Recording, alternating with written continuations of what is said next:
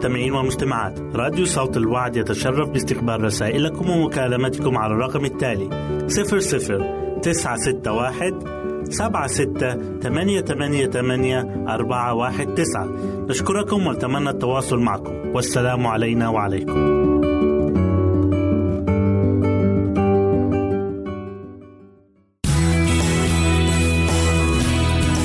استماع وتحميل برامجنا من موقعنا على الإنترنت www.awr.org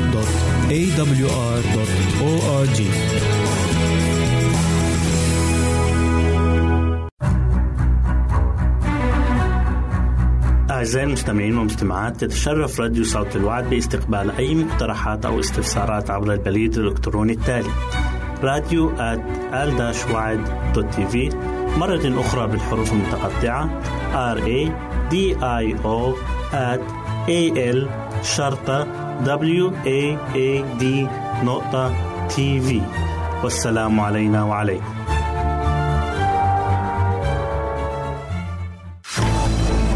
أعزائي المستمعين والمستمعات راديو صوت الوعد لا يكتفي بخدمتكم عبر الموجات الصوتية فقط بل وإنه يطرح لكم موقعا إلكترونيا يمكنكم من خلاله مشاهدة أجمل البرامج الدينية الثقافية الاجتماعية وغيرها من المواضيع الشيقة. يمكنكم زيارة الموقع من خلال عنوان التالي www.al-waad.tv مرة أخرى بالحروف المتقطعة. Www.al-waad.tv والسلام علينا وعليكم.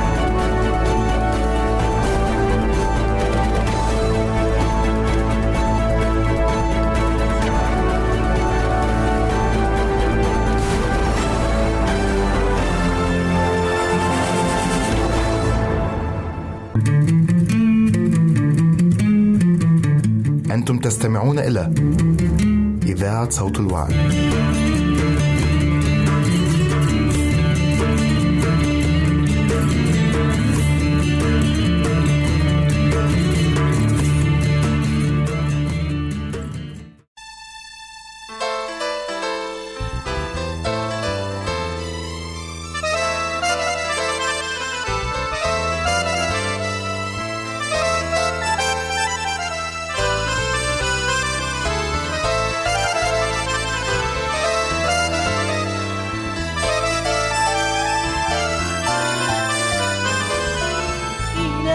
إلهي قائدي في مسيرة الصلب إلهي إلهي كن قائدي في مسيرة الصلب لأقتدي. أراك ضعيفا وأنت القوي تصفح وتغفر لكل معتدي. أراك ضعيفا وأنت القوي. وتغفر لكل معتدي. افعل تريد. أنت رفيق.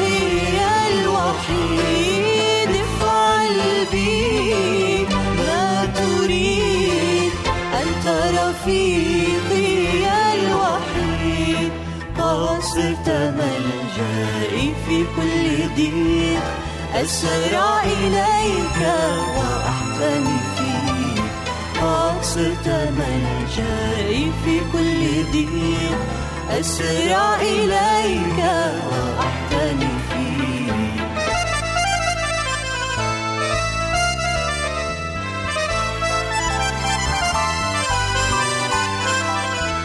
صليب العاري قد حملته. بكل فخار قد رفعته. ها صليب العار قد حملته. بكل فخار قد رفعته. إلى الجلجسة حيث وضعته. على ربوة عالية ثبته. إلى الجلجثة حيث وضعته.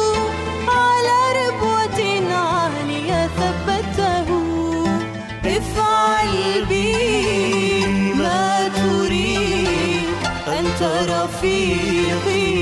الوحيد افعل بي ما تريد الوحيد قد صرت في كل أسرع إليك وأحتمي فيك في كل ضيق أسرع إليك وأحتمي فيك.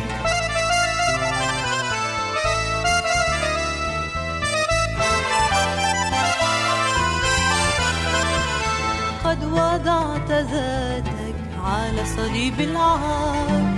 مستسلما له بكل إصرار قد وضعت ذاتك صليب العار مستسلما له بكل إصرار.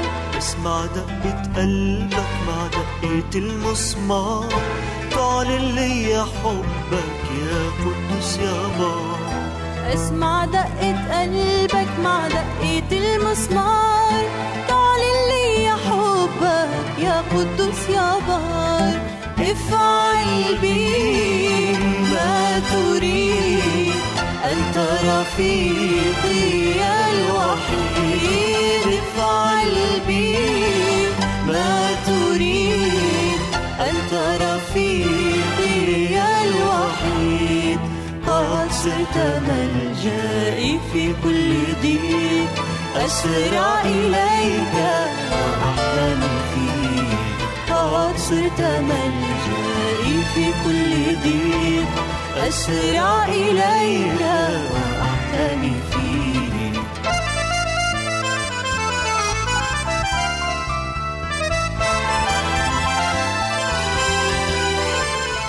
يا له من عمل سر إلهي عجيب.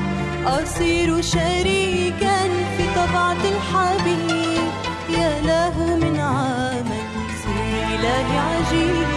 أصير شريكا في طبعة الحبيب. همسة حب للقلب تذيب. صرت له أسيرا وخدت لي نصيب. همسات حب للقلب تذيب. صرت له أسيرا وخدت لي نصيب.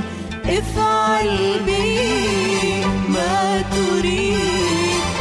أنت رفيقي الوحيد افعل بي ما تريد أنت رفيقي الوحيد؟ قصرت ملجئي في كل ضيق أسرع إليك وأحتمي فيك. قد صرت ملجئي في كل ضيق أسرع إليك وأحتمي فيك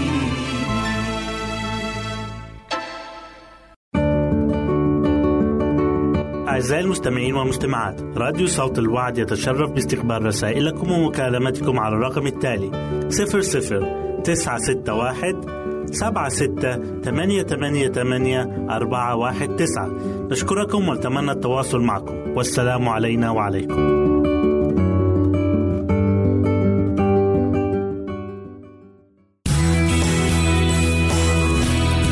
يمكنك استماع وتحميل برامجنا من موقعنا على الإنترنت www.awr.org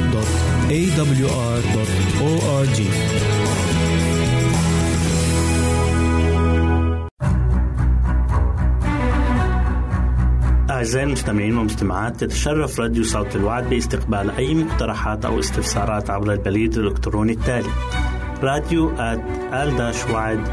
في مرة أخرى بالحروف المتقطعة R A دي اي أو at a l شرطة w a a d نقطة تي في والسلام علينا وعليكم. أهلا وسهلا بكم مستمعينا الكرام في كل مكان. يسعدني أن أقدم لكم برنامج أطفالنا زينة حياتنا. وحلقة اليوم هنتكلم فيها عن الثقافة الجنسية للطفل. أول حاجة هنتكلم عنها جمال الحياة. النظافة والاستحمام المتكرر بالمية الباردة وشعاع الشمس والهواء النقي وتنشئتنا للطفل إنه يحب كل ما هو جميل في الطبيعة خارج البيت. كل ده بيساعد أي شخص إنه يبتعد كل البعد عن أي حياة جنسية قذرة وملوثة ومدنسة.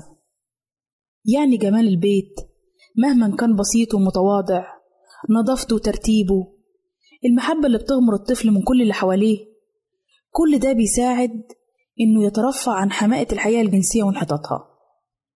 وهنا في بعض الأمور العملية المتعلقة بموضوعنا النهاردة واللي المفروض كل أم تعرفها.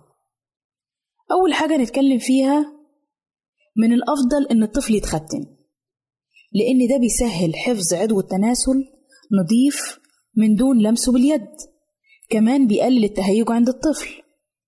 فالصبي المختون اللي هو المطهر ما بيحتاجش لتنظيف كتير بس ياخد الحمام بتاعه الاعتيادي وده بيكون كافي. لكن إذا الصبي الغير مختون أهمل في النظافة ده بيكون خطر جدا عليه.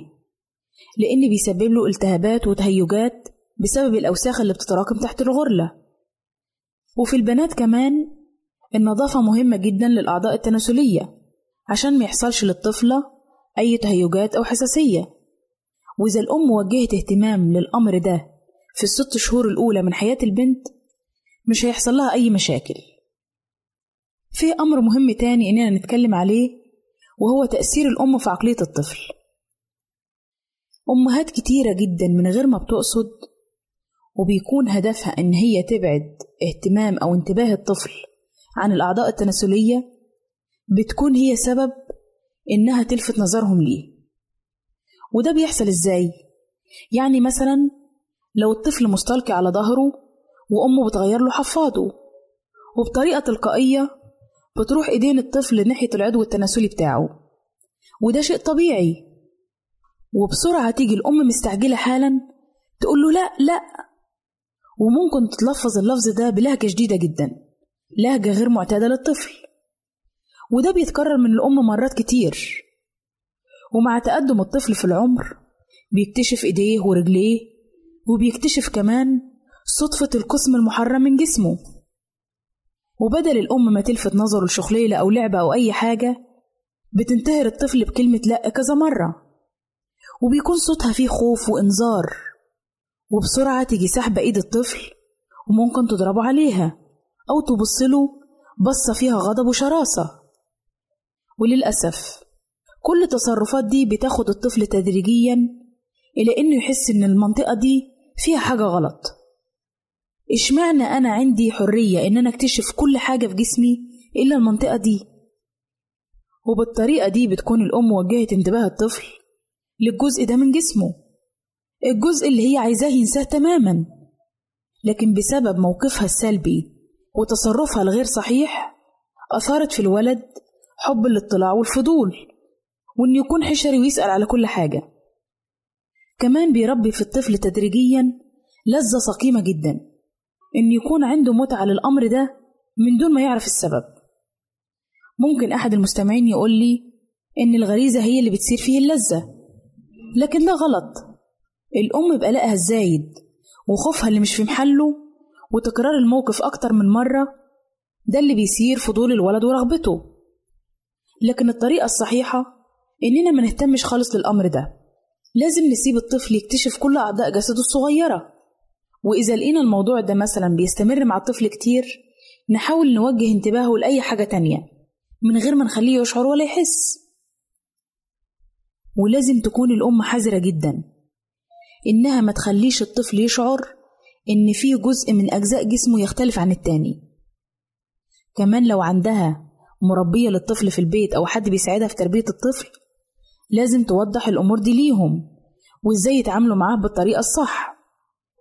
وإذا كان الولد ليه أخ أو أخت أصغر منه والأم مثلا بتغير له ما تقولش لطفلها اطلع بره عشان هغير لأختك أو اطلعي بره عشان هغير لأخوكي. والطفل في سن سنة أو سنتين لو سأل سؤال عن أخته والبنت سألت سؤال عن أخوها لازم الأم تجاوبه. لازم توضح له الفرق بين مثلا وردة والتانية. أو بين شيئين مختلفين في الطبيعة لأن هي دي الطريقة الصح اللي تتعامل بيها الأم مع أطفالها.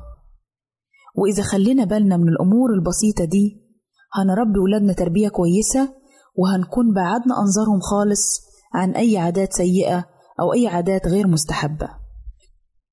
وأحب أختم موضوع النهاردة بمقولة جميلة جدا بتقول ليس من شك أن حاجة العالم القصوى هي تدريب والدين حكماء مفكرين رجال ونساء متأهبين للقيام بهذا العمل الهام وهو صوغ أولادهم جسدا وعقلا وروحا صوغا حسنا في الزمن الذي يكون فيه هذا الصوغ سهلا أي عندما يكون عودهم طريا وهذه هي الوسيلة الوحيدة التي يمكننا بها إصلاح الأخطاء التي كانت حواجز عالية في سبيل تقدم الأجيال الماضية. إلى هنا نأتي أعزائي إلى نهاية برنامجنا أطفالنا زينة حياتنا. نسعد بتلقي آرائكم ومقترحاتكم وتعليقاتكم. وإلى لقاء آخر على أمل أن نلتقي بكم. تقبلوا مني ومن أسرة البرنامج. أرق وأطيب تحية. وسلام الله معكم. أعزائي المستمعين والمستمعات راديو صوت الوعد لا يكتفي بخدمتكم عبر الموجات الصوتية فقط بل وإنه يطرح لكم موقعا إلكترونيا يمكنكم من خلاله مشاهدة أجمل البرامج الدينية الثقافية الاجتماعية وغيرها من المواضيع الشيقة. يمكنكم زيارة الموقع من خلال العنوان التالي www.al-waad.tv مرة أخرى بالحروف المتقطعة. Www.al-waad.tv والسلام علينا وعليكم.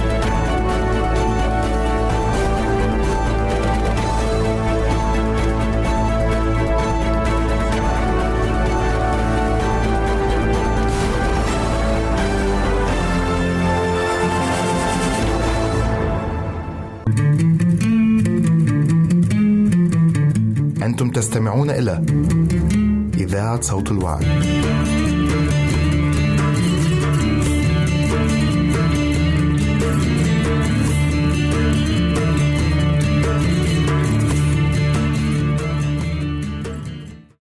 فأخذوا يسوع وعروه وألبسوه رداء قرمزيا وضفروا إكليلا من شوك ووضعوه على رأسه وكانوا يشثون له ويستهزئون به. ثم نزعوا عنه الرداء ومضوا به للصلب. وحبيبي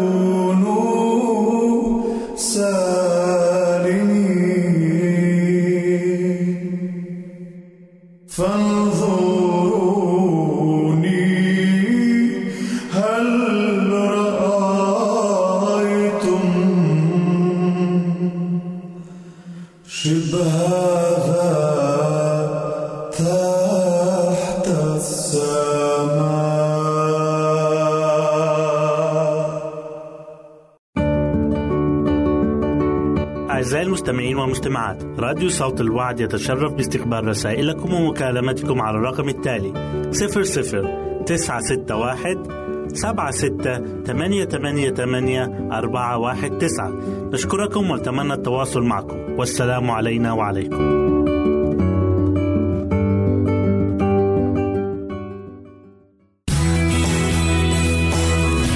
يمكنك استماع وتحميل برامجنا من موقعنا على الإنترنت www.awr.org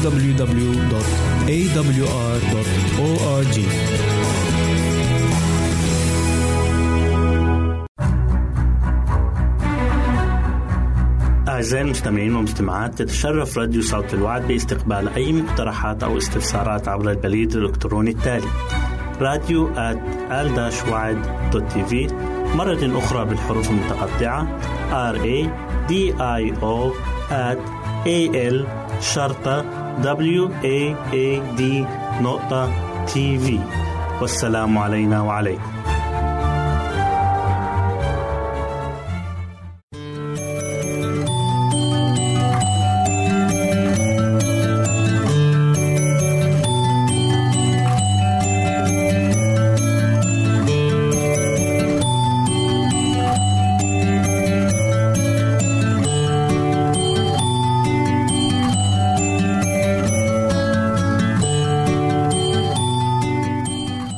حبايبي الحلوين أهلا بيكم في برنامج قصص وحكايات لأحلى صبيان وبنات.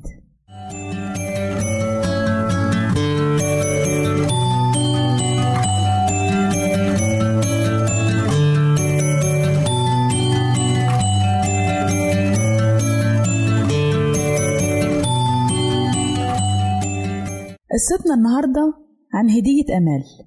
كانت أمال عندها لعبة جميلة جدا. وكانت بتحبها قوي وكانت تقعد تحطها في العربية الحمراء وتغطيها كويس وتكلمها وتقول لها ده انت مفيش زيك لعبة في العالم كله انت رقيقة وجميلة وحلوة. وزيادة على كده عشان تظهر حبها ليها سمتها أنيسة. وطبعا وهي عمالة تتكلم معاها اللعبة مش بترد عليها. هي بس نايمة على ظهرها بأمان في العربية وحاطة راسها على المخدة البيضة النظيفة وغمضت عينيها وكأنها بتقول لأمال أنا كده مبسوطة ومرتاحة. وبعد شوية راحت أمال عملت لها إزاي؟ إيه رأيك نخرج أنا وإنتي برا نتنزه؟ وراحت أمال خدتها بالعربة بتاعتها وقعدت تمشي في الشارع وهي مبسوطة وفرحانة. وقعدت تكلم اللعبة بتاعتها وتقول لها إيه؟ خلي بالك انت لازم تكوني بنت كويسة وإحنا خارجين برا. ما تقعديش تبكي وتعملي إزعاج. عشان لو عملتي كده مش هجيبلك حلاوة. وطبعا مش محتاجين نقول إن أنيسة مش هتبكي. كانت دايما سلوكها كويس. واتبسطت أمال جدا وقضت وقت ممتع خالص. وشعرت إنها فخورة بنفسها زي أي بنت صغيرة. ولما وصلت أمال لآخر الشارع شافت بنت صغيرة زيها لكن شايلة لعبة قذرة ووسخة جدا.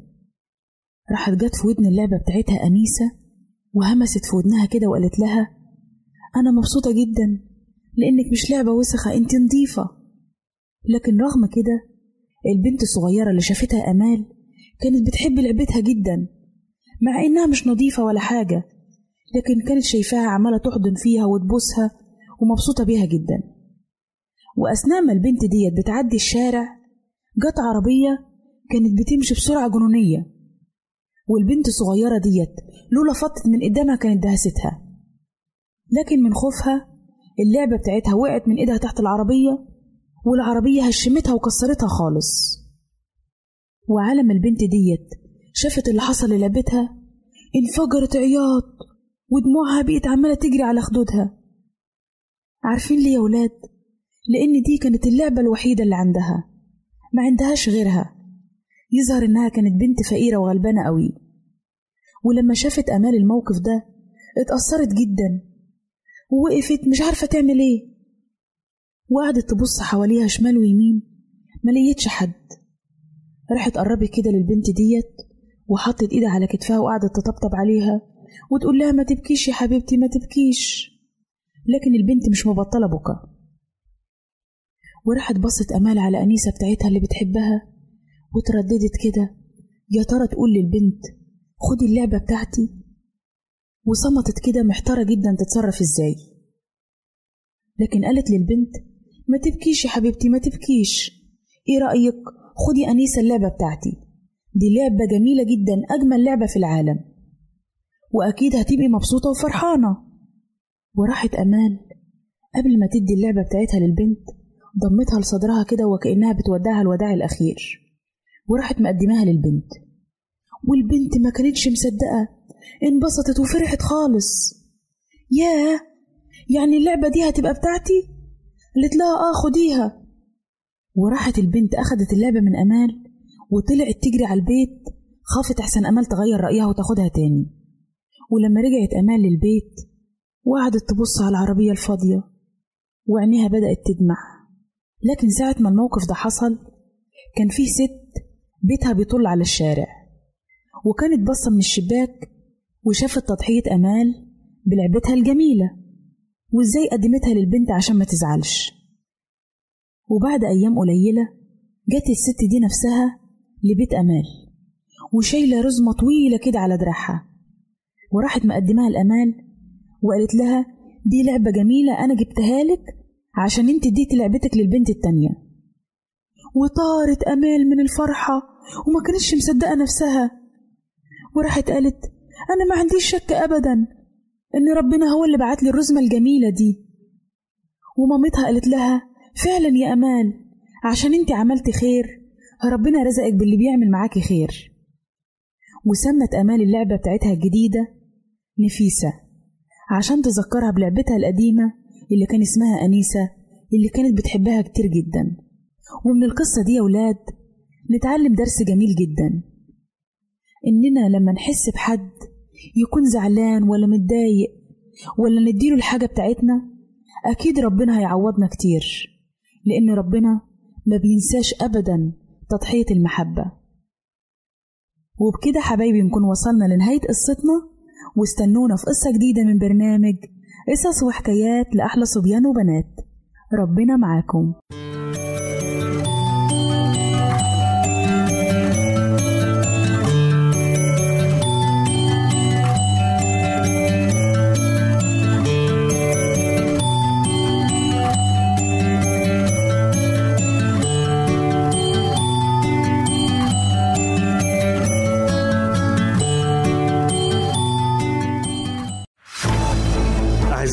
المستمعين والمستمعات راديو صوت الوعد لا يكتفي بخدمتكم عبر الموجات الصوتية فقط بل وإنه يطرح لكم موقعا إلكترونيا يمكنكم من خلاله مشاهدة أجمل البرامج الدينية الثقافية الاجتماعية وغيرها من المواضيع الشيقة.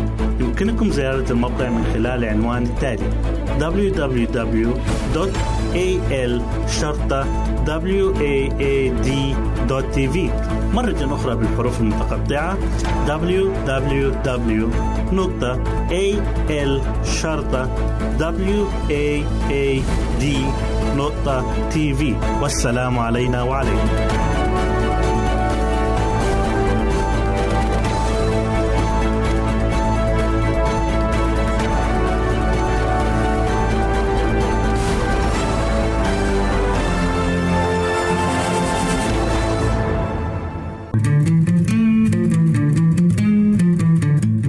تستمعون إلى إذاعة صوت الوعد.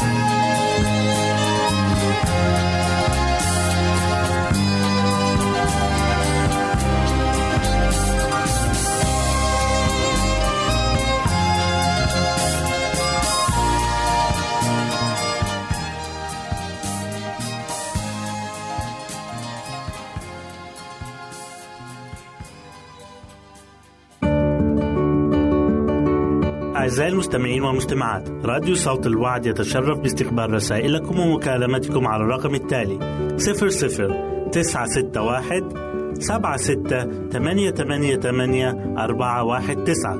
نشكركم ونتمنى التواصل معكم. والسلام علينا وعليكم.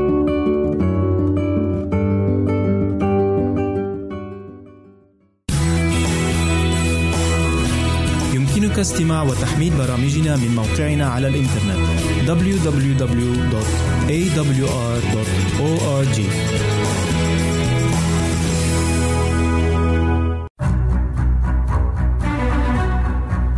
أعزائي المستمعين والمستمعات تتشرف راديو صوت الوعد باستقبال أي مقترحات أو استفسارات عبر البريد الإلكتروني التالي راديو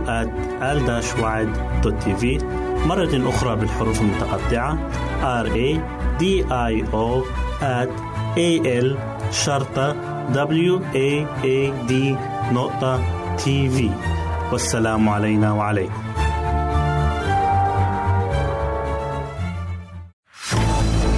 أعزائي المستمعين والمستمعات راديو صوت الوعد لا يكتفي بخدمتكم عبر الموجات الصوتية فقط بل وإنه يطرح لكم موقعا إلكترونيا يمكنكم من خلاله مشاهدة أجمل البرامج الدينية الثقافية الاجتماعية وغيرها من المواضيع الشيقة.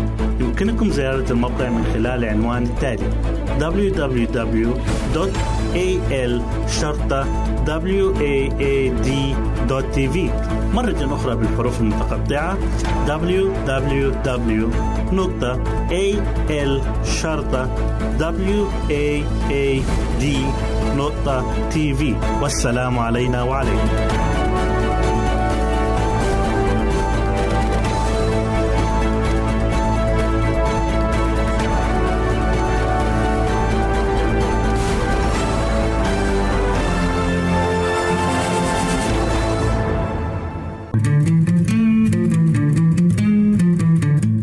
تستمعون إلى إذاعة صوت الوعد.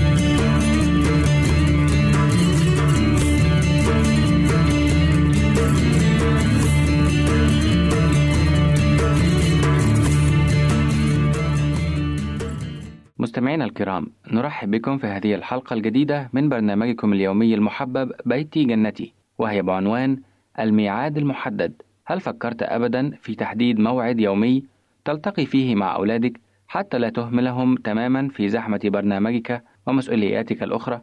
تسرد علينا الدكتورة منى قصة طفل شعر أن والديه أهملاه والطريقة الخلاقة التي استطاع بها هذا الطفل بمعاونة والده أن يتغلب على هذه المعضلة. قصتي اليوم فيها كل فائدة لنا جميعا وهي عن وحيد الذي وقف ذات يوم أمام مكتب والده وطرق الباب ودخل قائلا مرحبا يا أبي. لقد تركت البيت وأتيت إليك لكي تحدد لي موعدا ألتقي فيه معك للنصح والإرشاد. وكان والد وحيد يعمل طبيبا نفسيا ويزور بيوت وعائلات من يستدعونه لهذا الغرض. تعجب الوالد من طلب ابنه وظنه يمزح فقال له إنني أزور الناس في بيوتهم لتقديم الإرشاد والنصح فعود إلى المنزل وسوف ألتقي بك هناك. هل هذا يناسبك؟ كلا. بل أريد موعدا معك كما تفعل مع باقي الأطفال وسأدفع لك الأجر مهما كان مرتفعا. تنهد الأب وقال يا وحيد لن أتقاضى أتعابي من ابني وحبيبي. ولكن هذا كله لم يثني الولد عن طلبه الأول فقال وهو يخرج شيئا من جيبه. إليك بعض النقود لقد علمت أنك تقبل النظر في حالات الأطفال المهجورين والمتروكين من قبل والديهم. فقد استمعت إليك وأنت تتحدث تليفونيا في هذا الشأن مع أحد الأشخاص. وأنا أشعر بالوحدة. أفلا تحدد لي موعدا معك؟ قال الأب وقد اشتدت دهشته أن لا أكاد أصدق ما تقول يا ابني. فأنا أعرف والدك جيدا وهو ليس من النوع الذي يهمل أولاده. الأفضل أن تجلس الآن وتخبرني عن أمرك. أنت يا أبي تعرف نفسك جيدا لأنك تقضي وقتا أطول مع نفسك.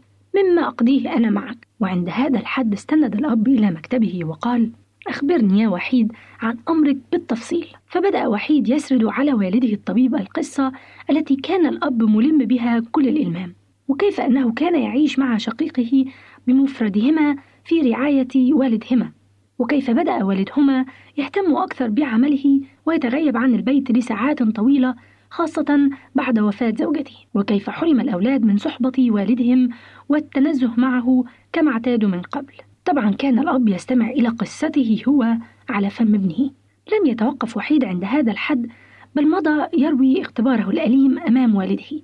وكيف أنه حاول مرة أن يبهق قلب والده الحزين بأن أعد له طعاما خاصة كما اعتادت الأم أن تفعل.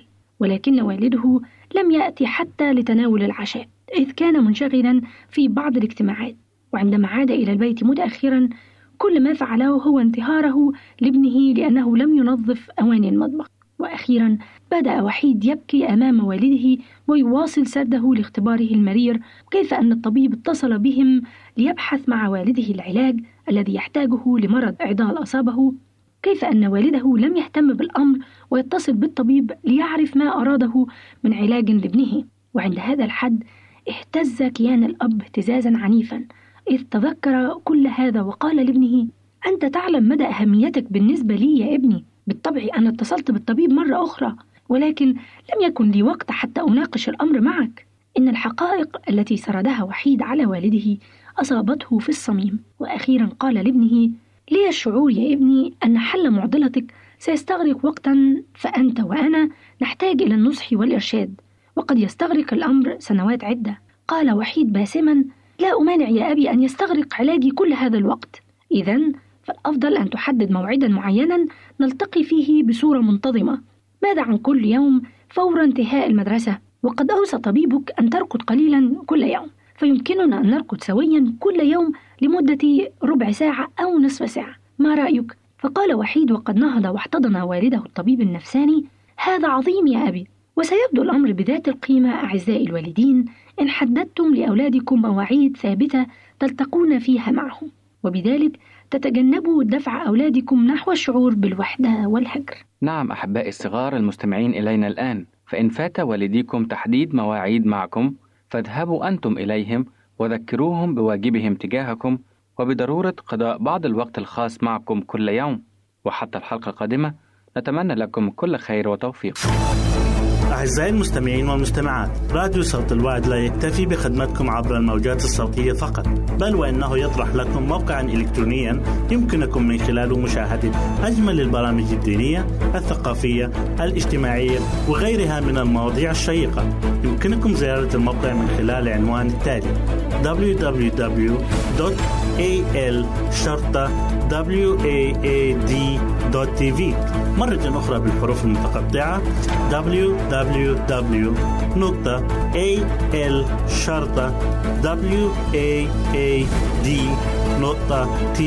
والسلام علينا وعليكم.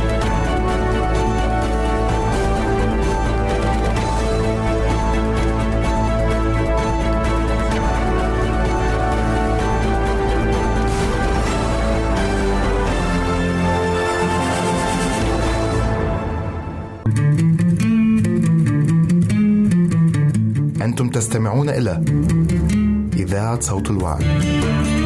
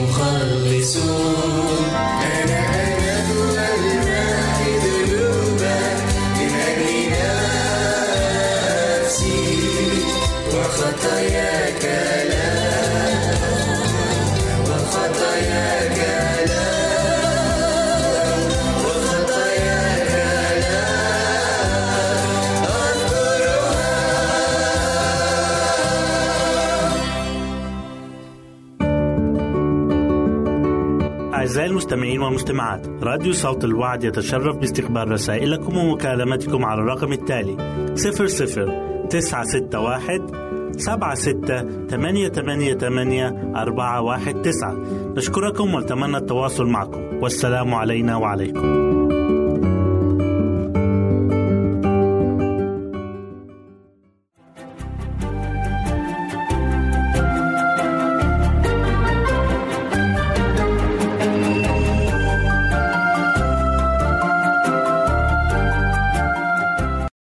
المستمعين مرة أخرى نرحب بكم في برنامجكم دروس حياتية من عائلات كتابية. كنا قد تكلمنا سابقا كيف أن إبراهيم كان يخشى على إسحاق ابنه أن يتزوج بزوجة غير مؤمنة. كذلك يذكر الكتاب المقدس أن إسحاق كان له من العمر أربعين سنة عندما تزوج رفقة. عندما أنجبت رفقة كان عمره ستين سنة. أي ظلت رفقة عاقرا عشرين سنة. فكيف تصرف إسحاق عندما لم تنجب زوجته كل هذه الفترة أي العشرين سنة؟ عندما نقرأ في الكتاب المقدس في تكوين 25 يذكر بالفعل أن رفقة كانت عاقرا لمدة عشرين سنة. كان يمكن أن تشير على إسحاق بالزواج بفتاة أخرى حتى يرزق منها بنين. مثل ما فعلت سارة مع إبراهيم. ولكن يخبرنا الكتاب المقدس ما فعله إسحاق عندما واجه مشكلة عدم الإنجاب. فنقرأ في تكوين أصحاح 25 وعدد 21 يقول الكتاب المقدس وصلى إسحاق إلى الرب لأجل امرأته لأنها كانت عاقرا فاستجاب له الرب فحبلت رفقة امرأته. هنا يقول الكتاب المقدس أنه صلى إلى الرب فاستجاب له.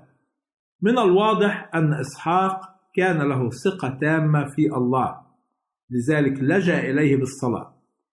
كثيرين يواجهوا المشكلة التي واجهها إسحاق ونجد أن الحل الذي يلجأ إليه هو الانفصال والطلاق والزواج بامرأة أخرى. وبهذه الطريقة يظهر أنهم لا يعرفوا الهدف والغرض الحقيقي من الزواج. فهم ينظروا إلى جانب واحد فقط وهو إنجاب الأطفال.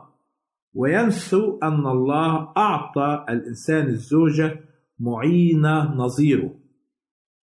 دعونا نتذكر ما قلناه سابقا عن أبونا آدم.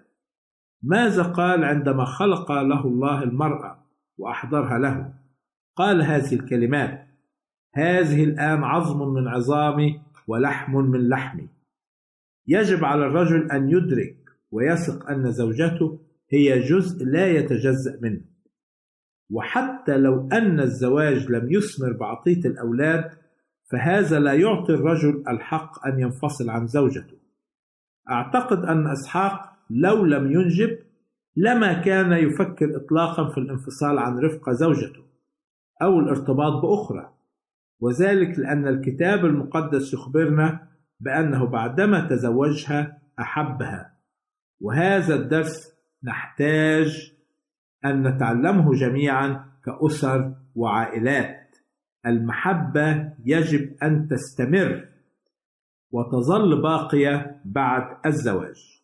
نريد أن نقرأ آية هامة في رسالة أفسس والأصحاح الخامس والعدد 33 تقول كلمة الرب وأما أنتم الأفراد فليحب كل واحد امرأته هكذا كنفسه وأما المرأة فلتهب رجلها. يذكر لنا الكتاب المقدس أن إسحاق ورفقة أنجبا توأمان عيسو ويعقوب.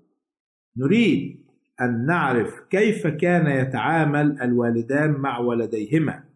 وما هو الدرس الهام الذي نتعلم في بيوتنا فيما يتعلق بالطريقة التي نتعامل بها مع أولادنا. هذا يدخل في صميم العائلة والبيت، وهو الدرس الهام الذي يتعلق بتعاملنا كآباء وأمهات مع أولادنا. دعونا نقرأ تكوين 25 والعدد 28 يقول الكتاب المقدس فأحب إسحاق عيسو لأن في فمه صيدا وأما رفقة فكانت تحب يعقوب. هنا يظهر لنا في هذه الآية أن عيسو البكر كان الابن المفضل عند أبيه. في حين تظهر أيضا الآية أن رفقة الأم كانت تحب يعقوب أكثر من عيسو. وهنا تكمن مشكلة يتعرض لها كثير من الأسر والعائلات. أن يفضل أحد الوالدين ابنا أكثر من الآخر مثل ما فعل إسحاق ورفقة. إسحاق يفضل عيسو أكثر ورفقة تفضل يعقوب أكثر. ويمكن توجد أسباب وراء هذا سوف نتكلم عنها. ولكن مهما كانت الأسباب لا يجب أن نعامل أحد أبنائنا أفضل من باقي إخوته لأن هذا يمكن أن يخلق الغيرة والكراهية في قلب باقي الإخوة. ويخلق نوع من الغرور والأنانية عند الابن المحبوب أو الابن المفضل. لذلك نقرأ وصية الرب لنا كآباء وأمهات في أفسس ستة وعدد أربعة تقول وأنتم أيها الآباء لا تغيظوا أولادكم بل ربوهم بتأديب الرب وإنذاره. أعزائي المستمعين في ختام هذه الحلقة سعدت أن أكون معكم وإلى لقاء جديد وحلقة جديدة. سلام الرب يكون مع جميعكم. نرجو التواصل معنا عبر هذه العناوين. للتشات www.al-waad.tv وللرسائل radio at al-waad.tv والاتصال عبر الواتساب 961 76 888 419 961 76 888 419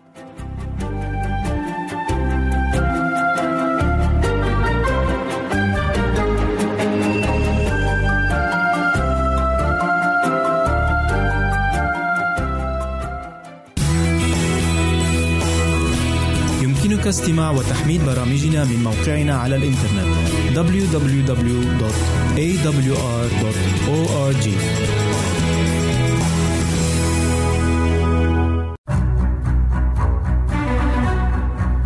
أعزائي المستمعين والمستمعات تتشرف راديو صوت الوعد باستقبال أي مقترحات أو استفسارات عبر البريد الإلكتروني التالي راديو في مرة أخرى بالحروف المتقطعة R A D I O at A L شرطة W A A D نقطة تي في والسلام علينا وعليكم.